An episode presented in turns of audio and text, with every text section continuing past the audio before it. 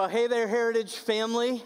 I want to welcome all of you across our network to week two of a conversation we are calling Hope in the Dark because all of us have those moments where it feels like we're in a dark space and we could use a little hope. And the reality is that we are not the first ones looking for hope, and that I think we couldn't come together in a better space or time to hear about what it means for us to have hope. We've been rooting this conversation in the book of Romans, which is actually a letter written to a group of Christ followers a long time ago who were living in a time and in a space where it felt like the whole world was about to come apart at its seams.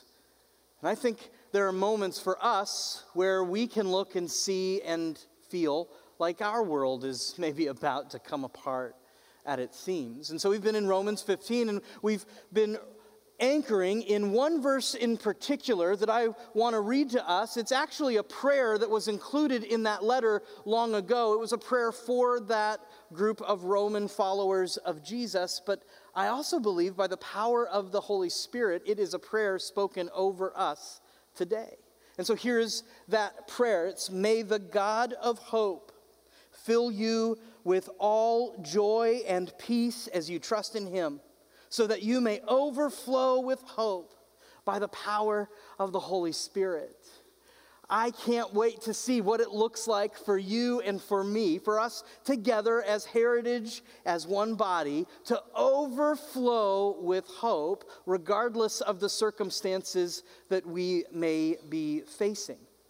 If I haven't had a chance to, to meet you yet, my name is Jeremiah. I get to be one of our teaching pastors here. And uh, if you do know me, you know that I grew up in the desert southwest and had a number of great adventures as a little boy growing up. But as we've been talking about this idea of having hope in the dark and what it means for us to be able to hold on to hope in the dark, even when it seems impossible, I have started thinking about some of those moments where I was most afraid of the dark, or most afraid in the dark, I should say. And one of those moments uh, came to mind for me recently, so I'm, I'm going to share it with you here. Uh, I grew up on a little ranch in the, in the southeast corner of Arizona. And so we had some livestock, and we just kind of were kind of scratching out a life for ourselves in the desert out there. And one day, I don't remember what was going on, but one day in particular, all of the grown ups had gathered for some sort of big family conversation. Something was happening, and they all needed to talk together. And so I was about eight or nine or 10 years old when, uh, when this was happening. And all of a sudden, we started to hear all of our dogs going absolutely crazy outside. So, again, I don't know what happened here. There was some sort of, of series of cascading failures that occurred that caused one of the adults to say, Jeremiah, at eight or nine or 10 years old, you should go out there and find out what's getting the dogs all riled up. Now, these are working dogs, right? We're on a little ranch. So these aren't just pets, they have a purpose. And part of what they do is they keep like wild animals at bay. They try to protect the livestock. Every now and again, they would find and corner a rattlesnake. And so this is the kind of fearsome barking that we hear. And out I trod, you know, over to go see what in the world is going on. So I walked about the 75 or 100 yards to this creepy old tool shed slash barn that I hated going into. It was always dark, it always smelled funny, and there was always something in there that you didn't want to have any part of. And so, this is where the dogs are at, and there's this one open bay where we keep some of the equipment uh, for the ranch there, and, and the dogs are in this kind of semicircle posture facing into the open bay, barking and barking and barking and barking. There is something in there. so I do what I'm supposed to do, what I've been empowered to do, what I've been sent to do, and I kind of step a little closer and I see back in the far corner there's this there's this figure, there's something in there. So I step into the darkness and I come face to face and nose to nose, at least in my recollection, with a javelina. Now, if you don't know what a javelina is, here's a little picture for you, okay? Oh, yeah, that's pretty. That's nice. They smell about as good as they look, too, by the way. They're, one of their nicknames is skunk pig, okay? That's a real thing. And so, the, the thing that you need to know about javelina is that when they get scared or angry, they get mean. And this thing was both of those things. And so I did the only thing I knew to do, which was once my legs started working again, to back out very slowly and quietly, although it didn't matter because the dogs were going crazy behind me, kind of turn a corner and then, as soon as I was clear, run back home, change my shorts, and get the adults to come and help and, and deal with this situation, which, which they did. And I want you to know the javelina made it out safely back to its family, probably telling a story about some time a little eight or nine year old boy cornered it in a shed somewhere. Now, the reason I share this with you is because in my world that day, everything was fine. It was the middle of the day, it was bright and shiny, and it was just a normal day. And all of a sudden, I found myself in the dark, and not only in the dark, but I found myself confronted face to face and nose to nose with a monster in the dark. And I think there are times and places in our lives where that has been our story where everything seems fine, but all of the sudden, all of the sudden, we find ourselves in the dark, confronted with the monsters that lurk there. And I'm talking about the monsters of miscarriage and divorce and abuse and illness and pain and suffering and sorrow. And we don't know what to do. We wonder, how are we going to handle it? How in the world, when those things happen, do we hold on to hope in the dark? When we look at the world around us and even some of the conversations and things that have been going on in just the last few days, and we hear about disease and disaster and trials and issues and struggles and famine, it can feel like somebody has turned out the lights and things are getting dark. And then we ask, what do we do? What does it look like to be people of hope in that space?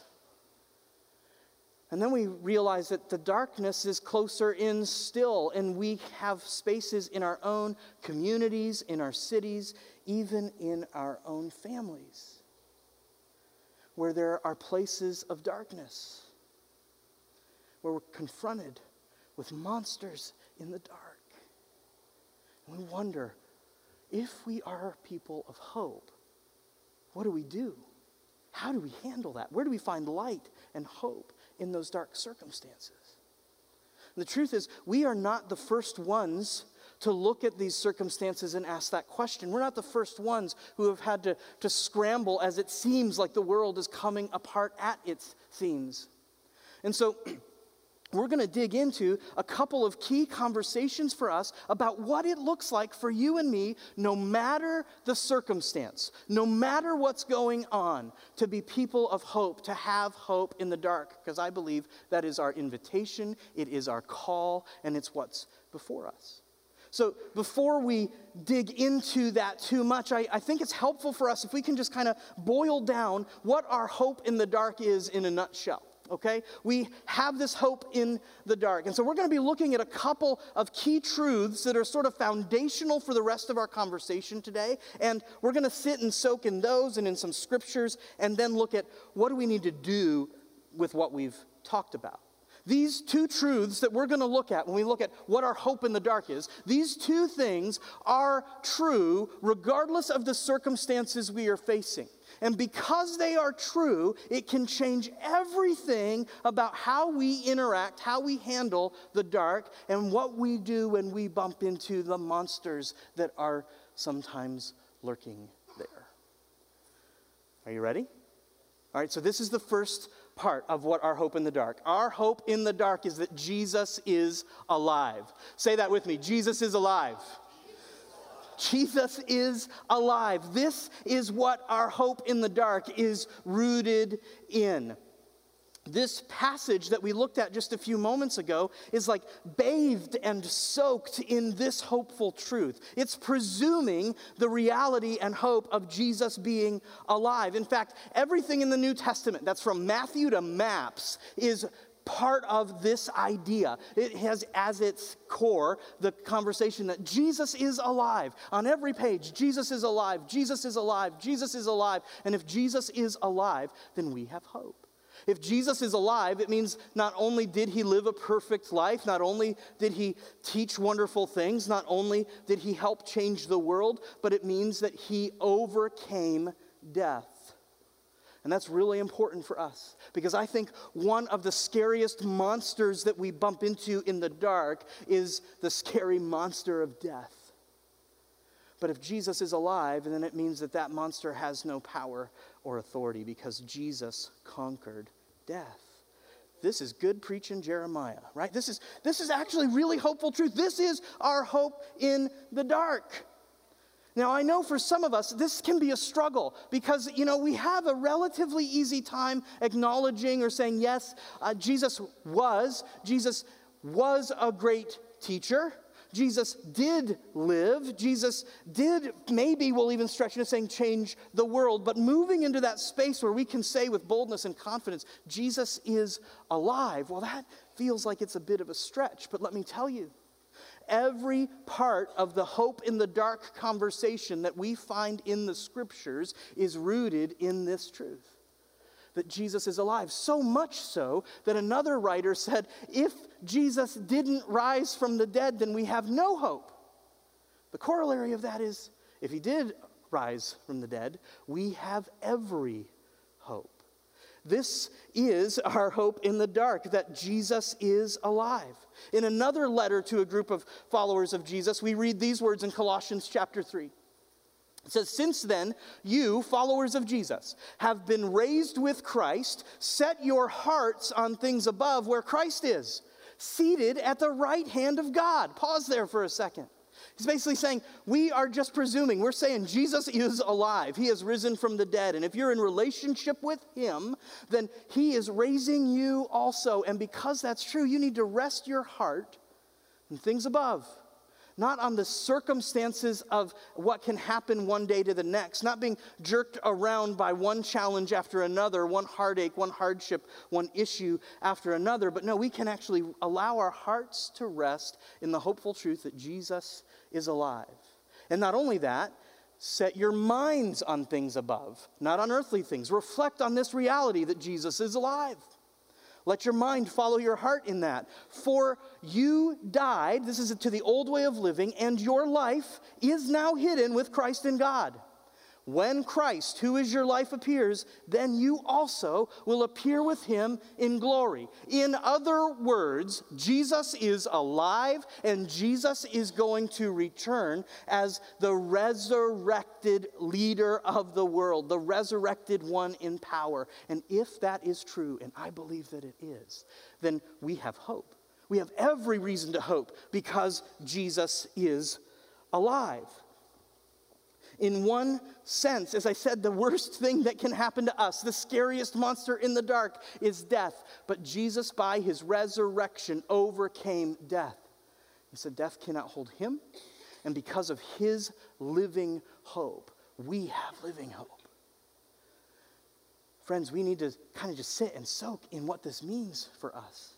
If you've been in the church for a while, this is one of those conversations that can feel a little tired. Like, yeah, yeah, we know that. And if, you, if you're new to the whole church thing and maybe not even fully convinced about the whole Jesus thing, this is one of those things that just seems like, oh my goodness, there's a crazy man talking up front, right? But this is our hope. And we, we know it's true because the claim of Jesus being risen is so crazy that people wouldn't keep repeating it for thousands of years and pointing to evidence after evidence after evidence that there was this man named Jesus who lived and taught and died and rose again. Our hope in the dark is this that Jesus is alive. But that's really only part A of this nutshell of what our hope in the dark is. Part B is this that Jesus is king. Not only is Jesus alive, but Jesus is king. Again, this is one of those things that if you're looking at the scriptures, if you're reading in the, in the New Testament, you see that the writers are going out of their way to make it painfully very clear that Jesus not only is alive, but he is in charge that he is the one who is leading all things. There's this sense throughout the New Testament that every bit of authority that we bump into in the world is authority that Jesus has given, that it's authority he has delegated to someone else for a season. So here's what that means. This means that if you are in any position of power and authority, the power and authority you have is yours because Jesus is entrusting it to you, whether you acknowledge him or not. And that one day you will give an account for how you use that power and authority. That's true whether you are a parent who's leading in your home, whether you are a supervisor at work, whether you're an elected official or a head of state or someone else holding any influence. Jesus is king. And if Jesus is king, then every bit of authority we bump into is his, entrusted to someone else. So that starts to again shift how we look at the circumstances and things that we bump into in this world, in those dark moments. Jesus is alive and Jesus is king. I want you to look at this description of who Jesus is, uh, also from that book of Colossians. It says this In Christ, all the fullness of the deity lives in bodily form. And in Christ, you if you're a follower of him, have been brought to fullness. He is the head over every power and authority. When you were dead in your sins, in that old way of living, and in the uncircumcision of your flesh, God did the impossible and made you alive with Christ. He forgave us all our sins, having canceled the charge of our legal indebtedness, which stood against us and condemned us. He has taken it away, nailing it to the cross. And having disarmed, read this, having disarmed the powers and authorities, he made a public spectacle of them, triumphing over them by the cross. Only Jesus could do this. Only Jesus, as the one who is alive, could take a machine of torture and death, the cross, which was used by the government at the time and the king at the time, to tell people, I am the most powerful king who has ever lived, and you will choose to follow me and obey my rules, or else. That's the story and the message of the cross before Jesus. And then Jesus enters the scene. He lives a perfect life. He invites us into relationship. He says, A new way of thinking and a new way of living called a new kingdom is here. And here's how I'm going to establish it I'm going to take this machine that has been used by a human king to try to force his way in the world. And I'm going to take it and I'm going to allow myself to be executed upon it, and in so doing, I'm turning it around and I'm stripping every authority of its power because all authority is mine. Everything is mine. I am the one true king. It's hard to understand, but this is the truth that's kind of we're invited into throughout the scriptures that Jesus is king. This is our hope in the dark. That Jesus is alive, that Jesus is king. But you see, one of the dangers in these kinds of conversations for us is we can hear some hopeful truth. We can hear something like this and get a little bit charged up, hopefully, and start feeling like, yeah, okay, God's got it. It's all right. We're going to be great. It's wonderful. And then to leave and have nothing change.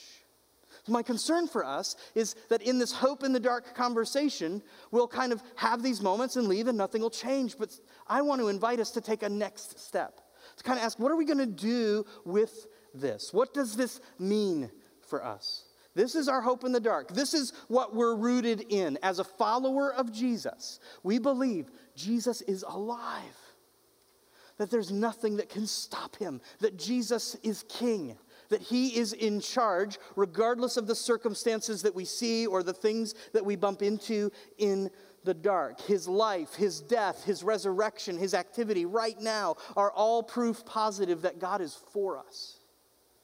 And his spirit within us reminds us that God is with us. Because Jesus is alive and Jesus is king, that means he goes ahead of us and he is our rear guard. It means that there is nothing we encounter where Jesus, the living hope, is not already there.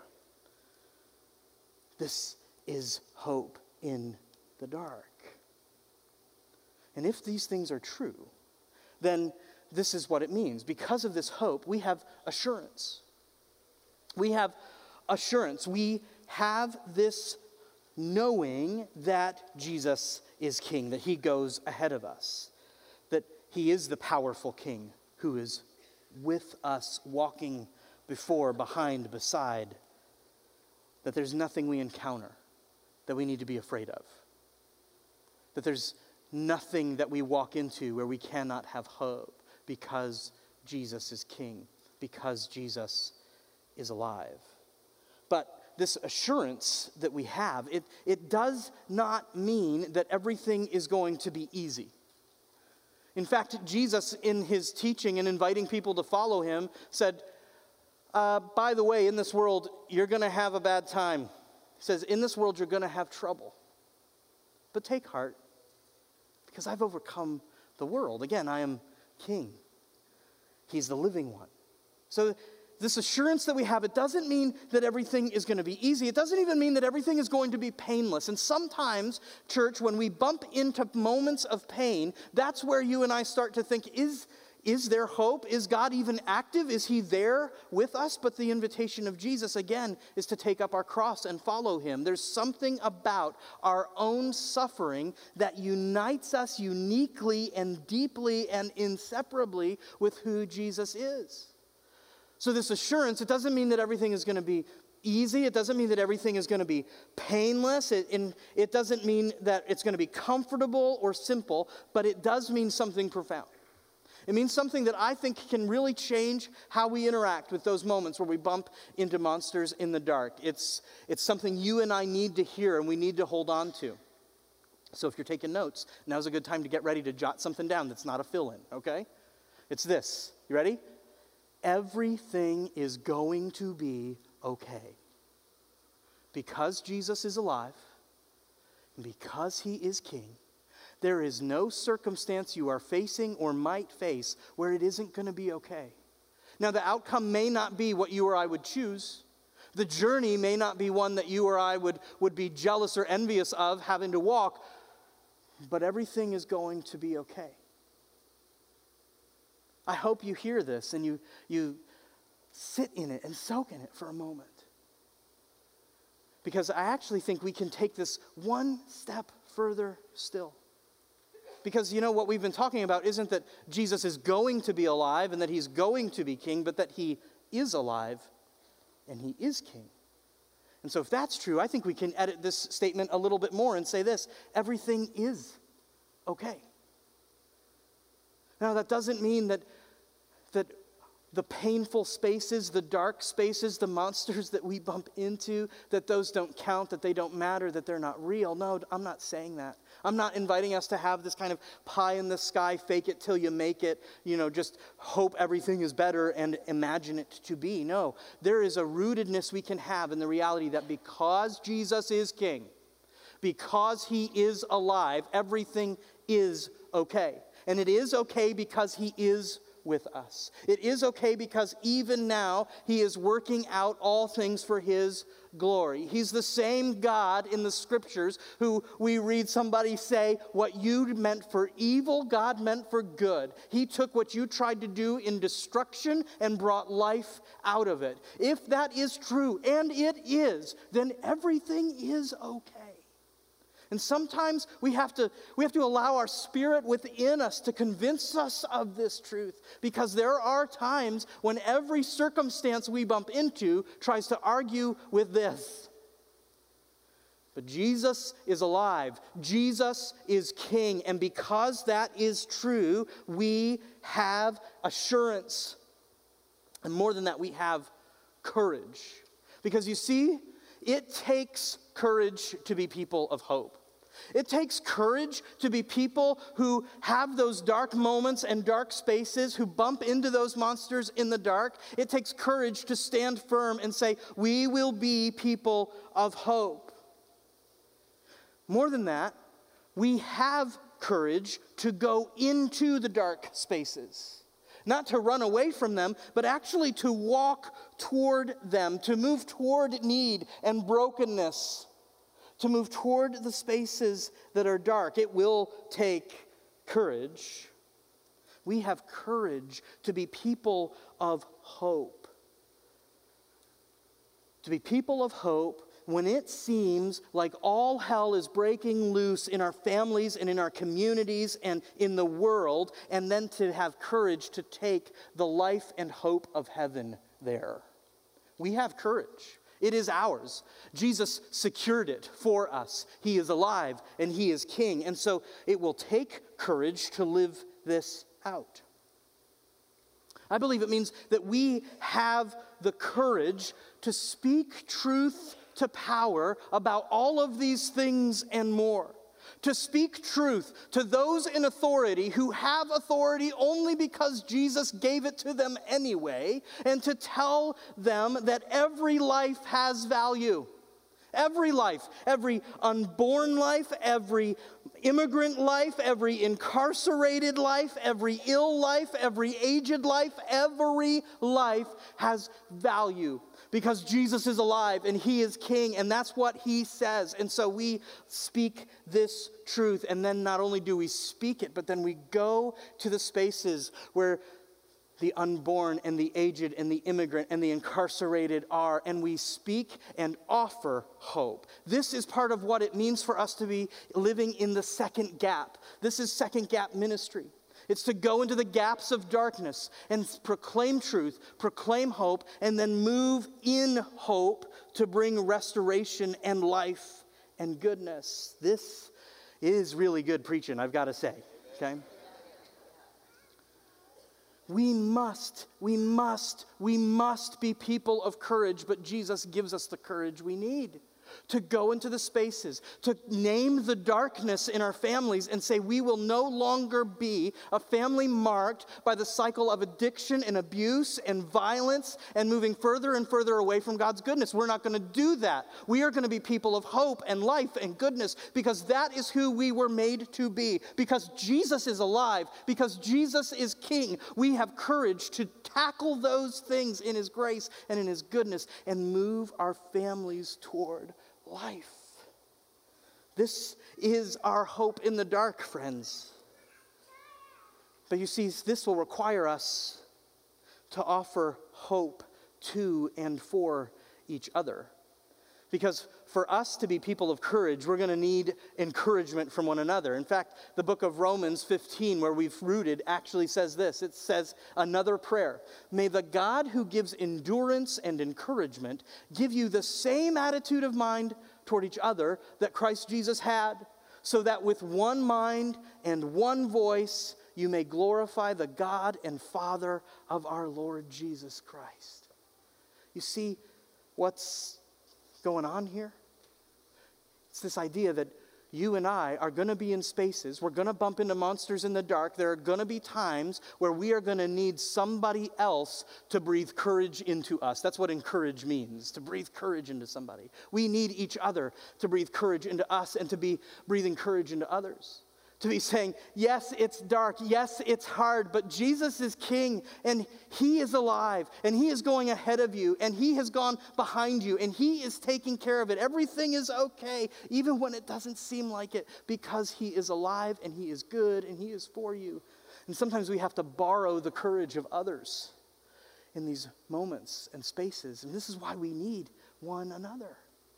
Because you see, the invitation that we have is to offer hope for the sake of others. So it brings me to ask this question Where do you need to offer hope for the sake of others? There's actually space in your note guide to process that and write down where it is that the Holy Spirit is bringing to mind, that He's bubbling in your heart of where you are uniquely and purposefully positioned to offer hope, to choose hope for the sake of others. Where do you need to choose hope? For the people around you, for the people in your family, in your neighborhood, in your community. Where? Because you, if you are a follower of Jesus, have been chosen as a vessel of hope to go into the dark spaces, to have courage and assurance, and bring hope with you wherever you go. In fact, there's a thinker and writer named N.T. Wright who talks about what the purpose, the task of Christ followers is. Here's what he says Our task as image bearing, God loving, Christ shaped, spirit filled Christians is to announce redemption to a world that has discovered its fallenness, to announce healing to a world that has discovered its brokenness, to proclaim love and trust to a world that knows only exploitation, fear, and suspicion. This will take courage. It will take us living and moving together in purpose, on purpose, for a purpose. Where do you need to choose hope for the sake of others today? Now, honestly, I, uh, I struggled with whether I was going to share this next little tidbit with us. Mostly because I don't ever want to say something that distracts us from, from the bigger conversation that we're having, and certainly not when we're talking about Jesus being alive and Jesus being king. But I want you to understand that when I am asking you, where do you need to choose hope for the sake of others, I'm asking that same question of myself.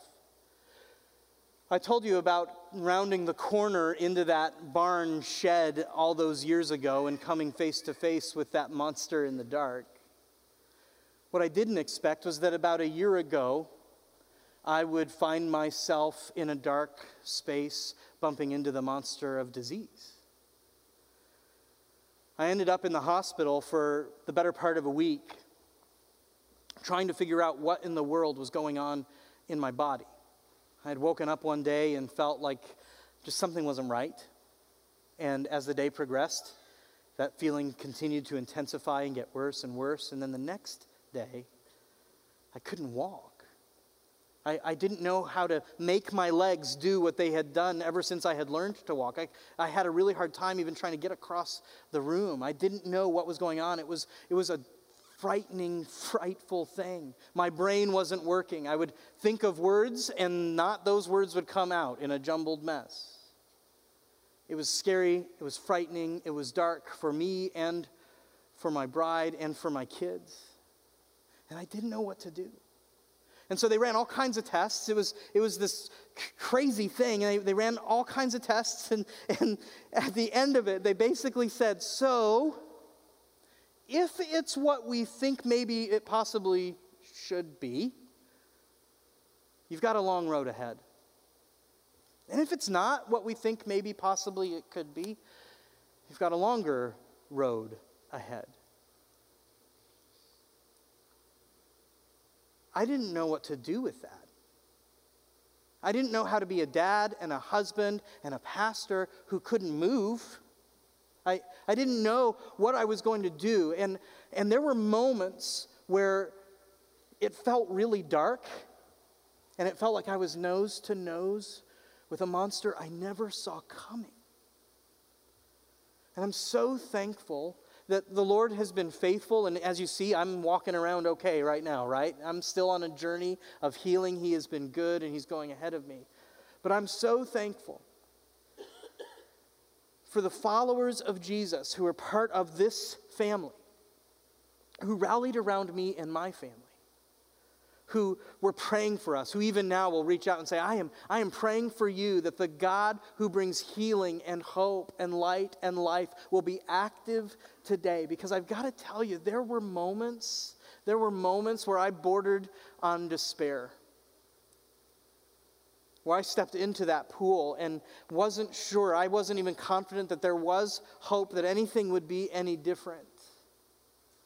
You see, there are times, friends, when we confront a monster in the dark and we don't know how to find or hold on to hope, and we need each other. And I found myself borrowing the hope of others, holding on to the hope they had for what God and only God could do, holding on to the hope when they said, Jesus is alive and he is king and he is with you, and even though it doesn't feel like it, everything is okay. I cannot overstate the value and life that we breathe and bring when we choose hope for the sake of others. So, where do you need to choose hope for the sake of others? Now, maybe like me in those spaces, you find yourself in a moment in time where you wonder if there is hope. Where you've been confronted with whatever monster in the dark and you're trying to figure out if there is any hope. And you might even go so far as to say, hope is dead, that it's just not there for you in your circumstance, in your relationship, in whatever it is. And so before we wrap up and pray, I want to speak these words over us. It's actually a description of who God is, found a little bit earlier in that letter to the Romans. Listen to this. This is a description of who our God is. All right? Just, just receive this today. He is the God who gives life to the dead and calls into being things that were not. There is no circumstance so impossible. There is no moment so dark. There is no hopelessness so deep that this is not true. That ours is the God who can raise the dead. Ours is the God who calls things that are not and makes them happen.